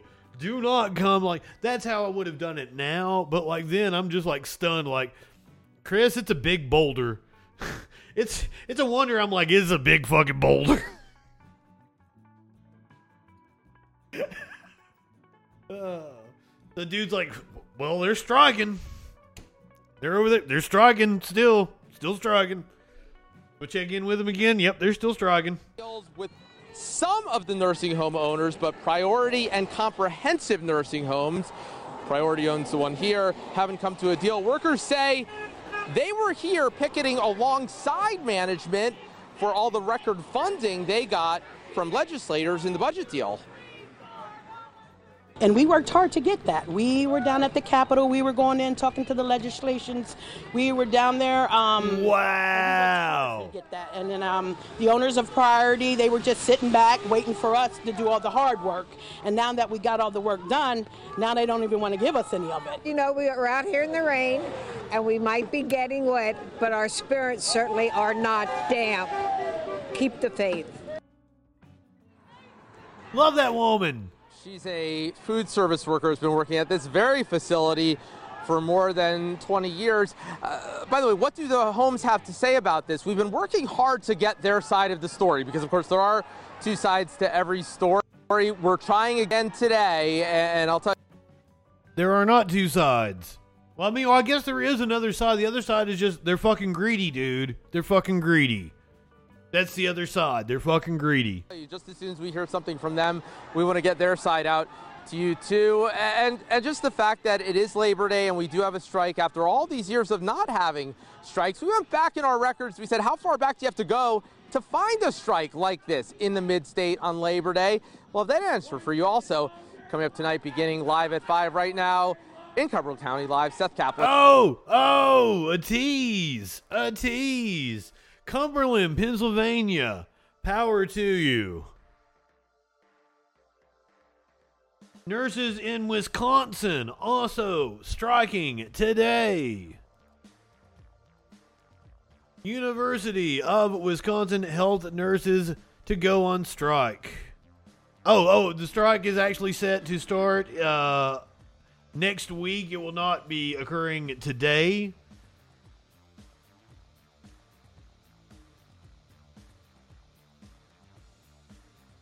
I still have no clue what happened to all of my ad blockers.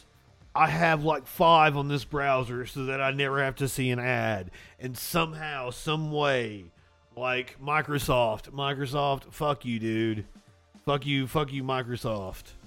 Fuck you, Microsoft. I don't even George Webb restaurant. What the fuck is that? I can't. I can't even patronize it. strike will start on September 13th and last through at least September 16th. The nurses claim their employer is not recognizing their union. Administration's made it clear that they will not meet with us um, to discuss the union anymore. So all of the Same old story, same old song and dance. The door is closing in every avenue that we've tried. Possibly Dustin. I we're think it no it did. It did do an update. I can tell you that it did do an update.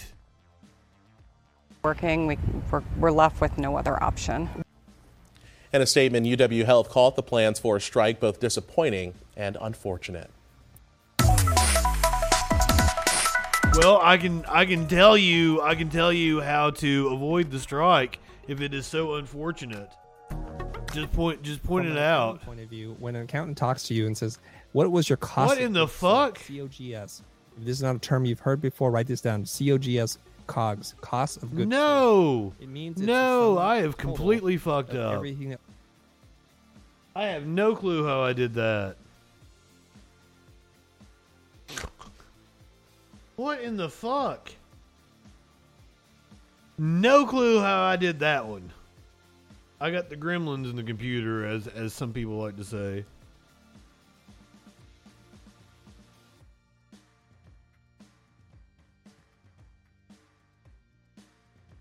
Don't even know how it's possible. Just like I don't know how it's possible to see to see ads. How what in the fuck? My computer just did some really weird shit.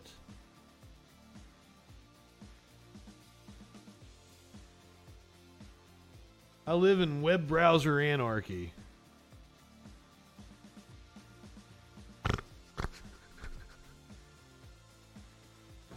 You live in sexual anarchy? Man, really put a damper in the fact that like I was on a roll. I was on a roll. Uh Where were you guys at? University of Wisconsin. Is that Madison? Madison, Wisconsin. Power to you. We stand with you. We stand you here on Labor Day. Columbus teachers on strike. Have apparently they have secured a victory. Updated today after a historic strike and a fight against inhumane school conditions, Columbus teachers scored a victory for themselves. Oh shit! Oh, this actually happened last week. Oh fuck! I missed this. I thought they were still on strike. On August 28th, educators voted at 71% to 29% to approve a new three-year contract with CCS. In their new contract, teachers gained new provisions that had never been won before, including a pay raise, a contractual promise to fix or install HVAC systems in schools, reduction in class size, and paid paternal leave. Fucking A.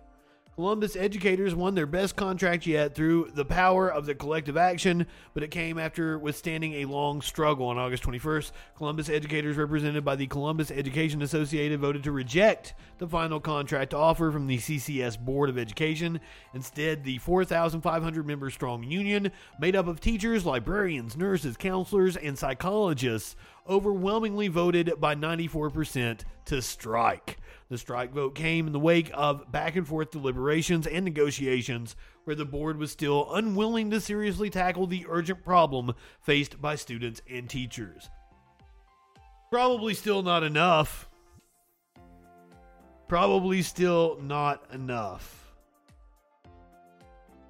move to Seattle and talk about teachers in Seattle. We ha- we haven't talked about uh, people out on the West Coast very much. Seattle teachers ready for the final days of bargaining as a strike looms. Seattle teachers will hold an organizing event this afternoon in Seattle as they get ready for the final days of bargaining in hopes of striking a deal with the school district on a new contract.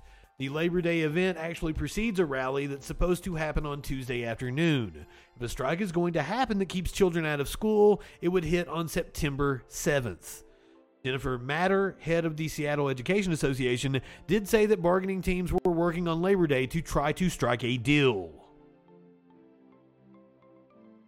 Seattle Public Schools teachers, we stand with you, and the nurses, the what the support staff that also makes schools possible. We stand with you, including including the janitors, all the custodians, the the the lunch people. They might be part of a different union. They, the lunch people might be like part of a service union or something. We stand with you.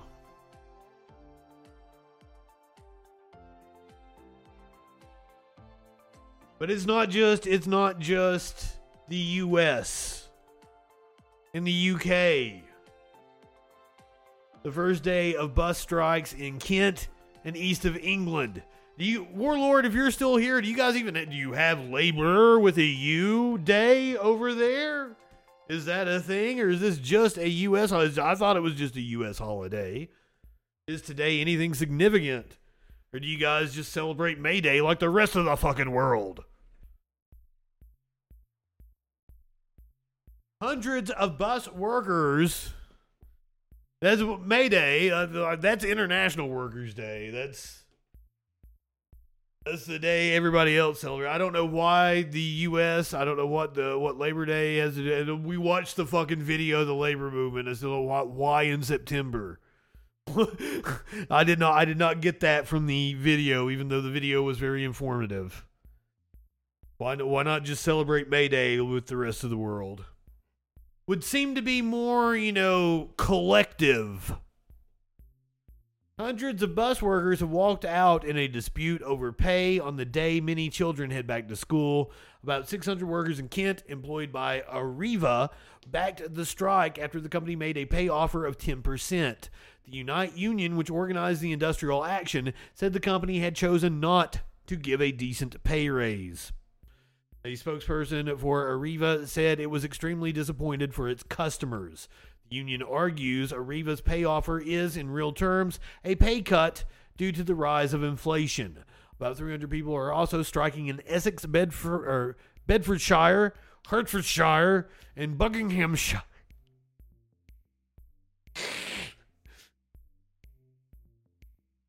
Which is affecting services with fewer buses running. Also, I want to highlight the motherfuck. Highlight the story that Warlord pointed out to me about the lawyers doing good work. They are going on strike.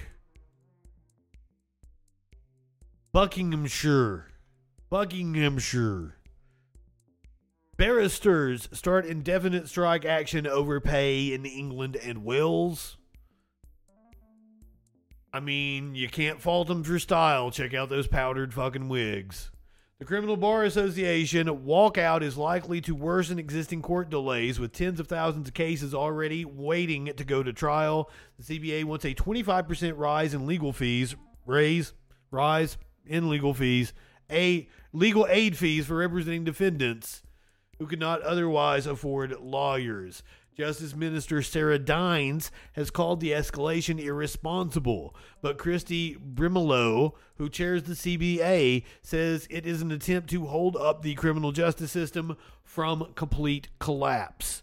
Although the all out strike formally starts on Monday, members of the CBA have staged intermittent walkouts since the end of June, escalating to week long strikes on alternate weeks throughout August. So, to the CBA in England and Wales, we stand with you. Fucking, I'm sorry, bus drivers. I didn't give you a a proper fist.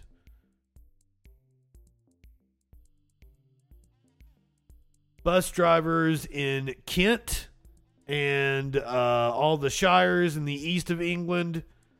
We stand with you. Power to you. All right, now I'm going to show you the men who here on this Labor Day probably had the hardest job. The hardest job in the universe. And their comrades. Russian cosmonauts conduct repairs on the International Space Station. Okay, if you rested enough, How much do you have to pay for the wigs? Oh my god. let's turn off the camera.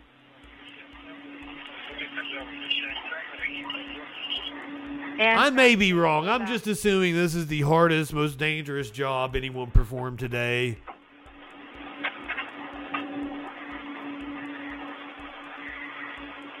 I could be wrong. Listen to him, camera. We are turning off the cameras. Да, подольше там. Две, три секунды.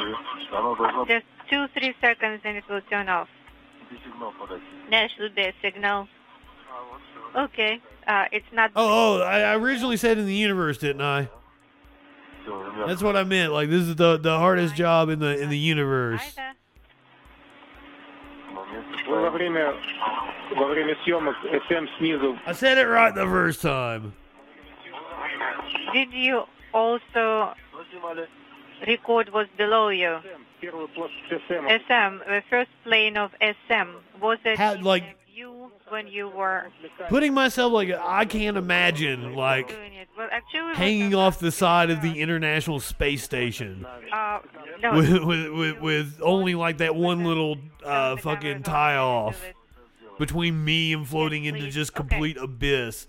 I'd like I would be scared shitless right now. I could not do this. don't have uh, images of the service module from this angle. All right, we'll do. Just a second.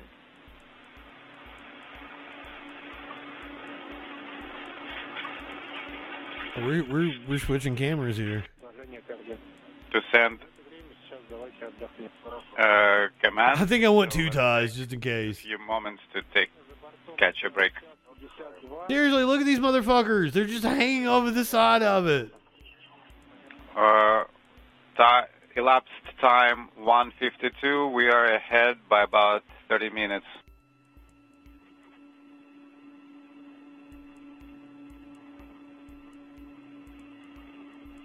Scared absolute shitless I would be. There's no way I could go out there and repair something. Today's Russian EVA or Spacewalk 54A. The crew is currently reporting they are about 30 minutes ahead of the timeline.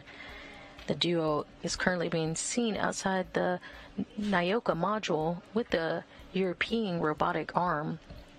They are currently installing a control panel that they removed from a different location and now are are looking to work with Mission Control Moscow to get control power. The control panel. I mean, I don't know. Like, I don't know how you can make these working conditions any safer. My God, look at that! sh- Ah. Too warm. Um, well, I kind of. They just, they just, they just hanging off a hunk of metal, floating in space. uncomfortable for you to cool off. So we have not uh, bothered you, but um, that's it's been some time already. So okay, I'm saving the battery.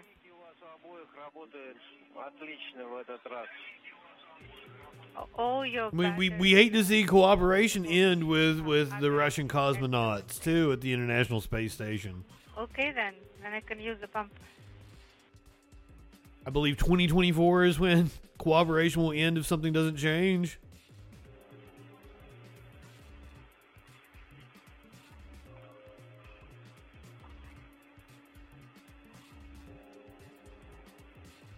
I just I've often thought about this to myself. Like if I had the chance to go to space in, in, in a rocket, like wouldn't you take that if you could be like one of the, like what just a few hundred people that have that have been into space?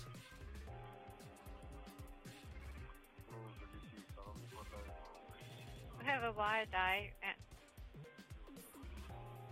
we've been uh, lacking some. So let's gather all the wire ties we They're moving at 17,000 miles per hour. Are you serious?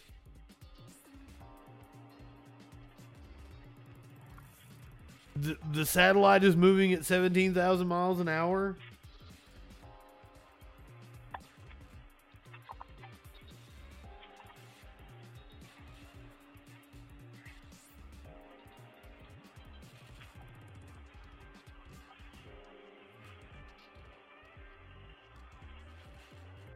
Expedition 67 Commander Oleg Artemiev and Flight Engineer Denis Matveyev are currently working on get ahead tasks where they will extend I'm scared of heights. Look at that. Look at that.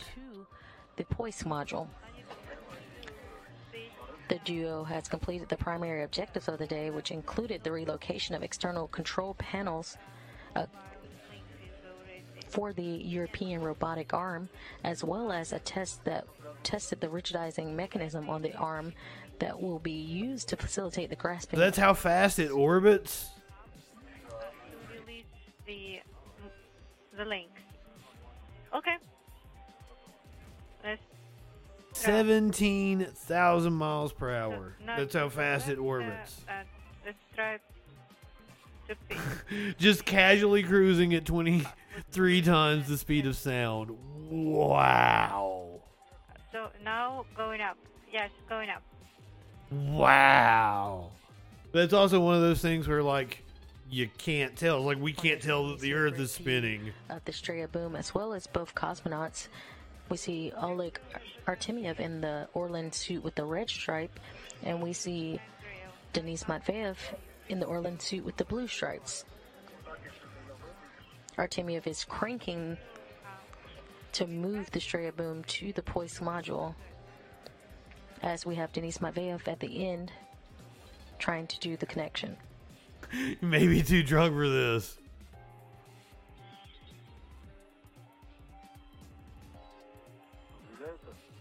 Is it extending? Yes. I thought this was a fitting, you know, into the Labor Day special. I mean, you've got you've got your cat video coming at you, and the cats are also doing labor. It's a Labor Day themed cat video.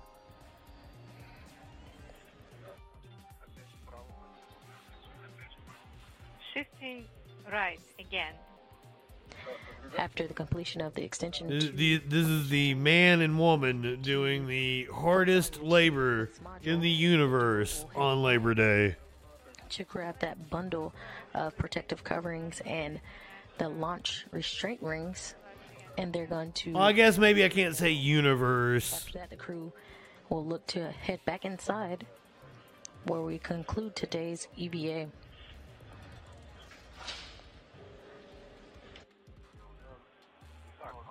The most difficult labor in our solar system. Okay, uh, keep extending then, and then I will In constant free fall, I thought it's orbiting. connect to the handrail. How can it be in constant free fall? Okay. that could just be a physics thing I don't understand. There you have it. That was the Russian cosmonauts. This morning, Hil- Nobody gives a shit about Hillary Clinton. Why are you bringing up Hillary Clinton? Why are you bringing bringing up Hillary Clinton? Orbiting is free fall. Okay, That's, it's a physics thing I don't understand. Then, and I even took I even took astronomy one and two in college. the first time people come in, almost every time, and they see the cats, they're like, "Cats in a bird store? How ironic!" Tell them they're here to well keep us company, greet the customers, and keep the mice away from the food. So at Wild Birds Unlimited, we sell bird feeders and bird seed to attract wild birds into your yard. We also sell bird baths because birds need water as much as food. See, I'm thinking about it as this way, but it's not. You're saying like orbiting is just falling, falling, falling, falling. Um. Well, I mean, astronomy does have physics involved with it. Like it's it's like baby physics you have to learn in order to do the astronomy.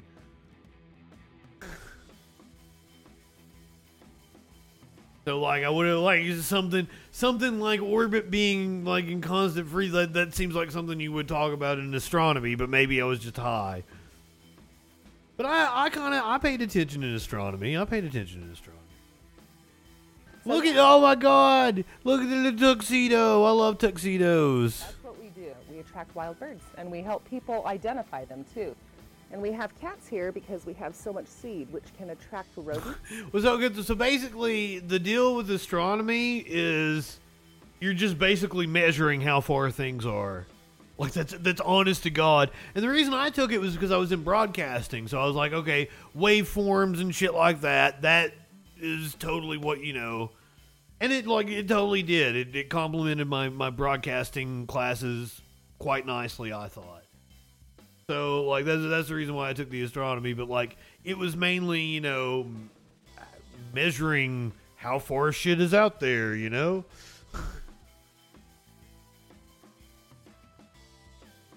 Look at this kitty. Look at that face. And we have never seen one rodent here.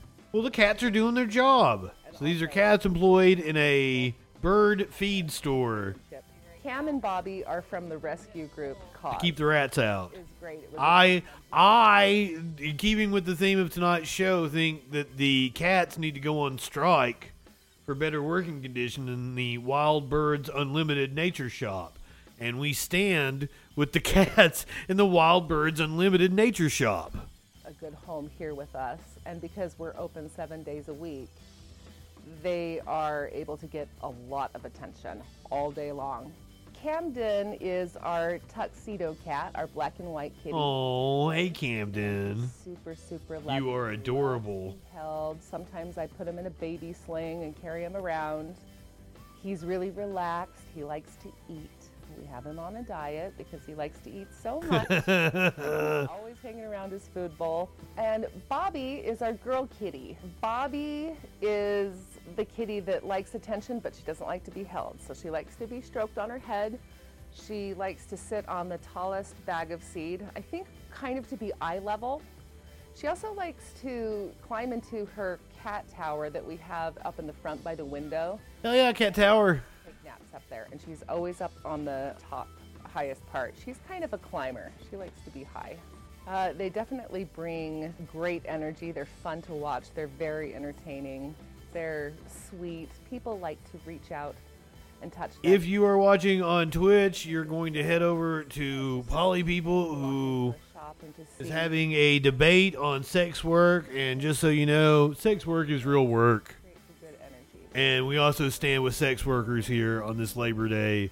Go ahead, light one up, tip one back. It's all right to have a little fun before you hit the sack. I'm Justin Freakin. We'll see you tomorrow night on the Troll Patrol live.